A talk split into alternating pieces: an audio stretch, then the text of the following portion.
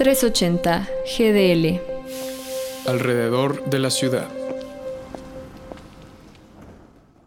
El 20 de septiembre es el 420 de las setas mágicas, es decir, un día dedicado a recordar y celebrar la magia y beneficios de los hongos alucinógenos. Comenzó en 2015 con una coalición fundada para crear comunidad y fomentar el diálogo y visibilidad sobre los beneficios de consumir psilocibina, compuesto alucinógeno de los hongos sagrados. A diferencia del 420, que es el día de celebración de la cannabis, el 920 busca no solo invitar a la gente al consumo de alucinógenos, sino ser un día de acción educativa, ya que los hongos, como la gran mayoría de las sustancias psicotrópicas cargan con un fuerte estigma, pero de consumirse responsablemente y bajo la guía y entorno adecuados, pueden ser una herramienta de sanación y autoconocimiento, ya sea a manera de ceremonia o mediante microdosis. En 1957, la revista Life publicó un reportaje titulado En busca del hongo mágico, a cargo del antropólogo y botánico Robert Gordon Wasson, junto con fotografías de su amigo Alan Richardson, con quien asistió a una ceremonia de hongos dirigida por María Sabina, una famosa curandera mazateca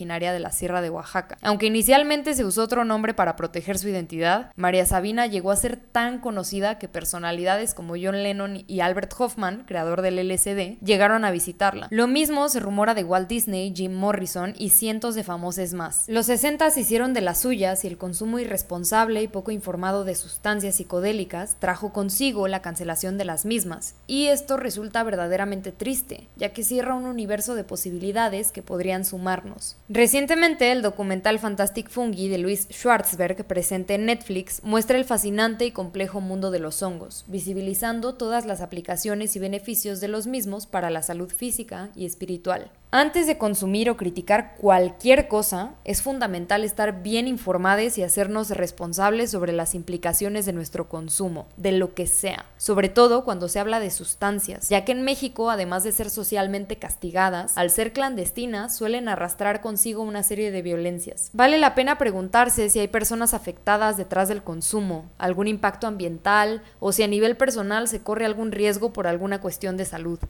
Personalmente celebro que exista un día para ampliar nuestra conciencia sobre los hongos sagrados y creo que deberíamos expandirla a todas las sustancias, todas, las castigadas como la marihuana, el MDMA, pero también hacia las legítimas, como los antibióticos, los anticonceptivos, el Viagra, los malditos antidepresivos que los psiquiatras recetan con una mano en la cintura, y tener siempre presente que hay todo un sistema de control detrás de las sustancias que se nos administran, así como de aquellas que se nos prohíben. Yo soy Úrsula para 380 GDL.